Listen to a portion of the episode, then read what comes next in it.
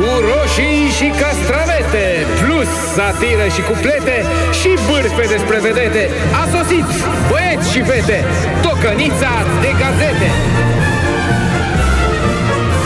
Tocănița de gazete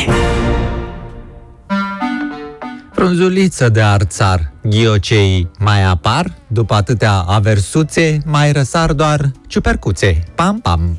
Descoperă.ro se întreabă la un an de la izbucnirea pandemiei câți dintre români mai merg la restaurantele din moluri. Dacă înainte 7% dintre concetățeni nu frecventau localurile din centrele comerciale, acum sunt 30%. Auzi, tataie, eu cred că eram mai mulți înainte de pandemie care nu mergeam să halim la mol. Păi dacă voiam să mâncăm mii de inși în același loc, mâncare ieftină și proastă, atunci îl lăsam în pace pe Ceaușescu, că el ne voia pe toți la masă, la cantină, în circu, foamei! Ce-am dat să mănânci, nenorocitule, că-ți cioreau mațele!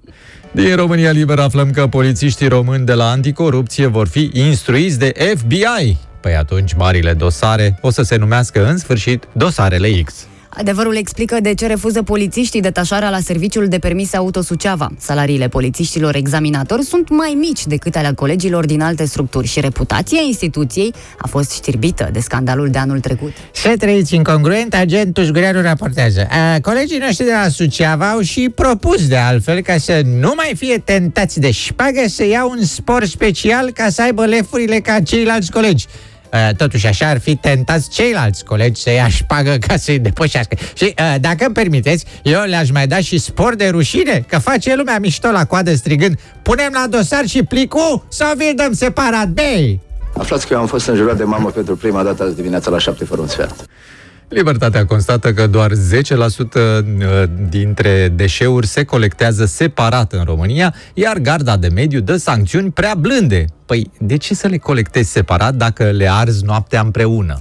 Click.ro ne spune într-un articol de ce mutatul la țară te ajută să-ți regăsești pacea interioară. Mămicule, vă pupă tanti Tanțica, nu m-ați mai auzit de mult, mamă Oana, da, că. da, fiindcă da, m-am mutat la țară, reședința mea de iarnă, e la țară, e la țară.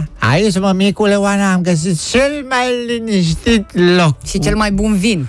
Unde mi-aud și porumbelul pății interioare sfăruind. Da, mă, în beci. În beci, mamă, cobor în veci, beci, pardon. Cobor în beci, în, În veci. pivniță.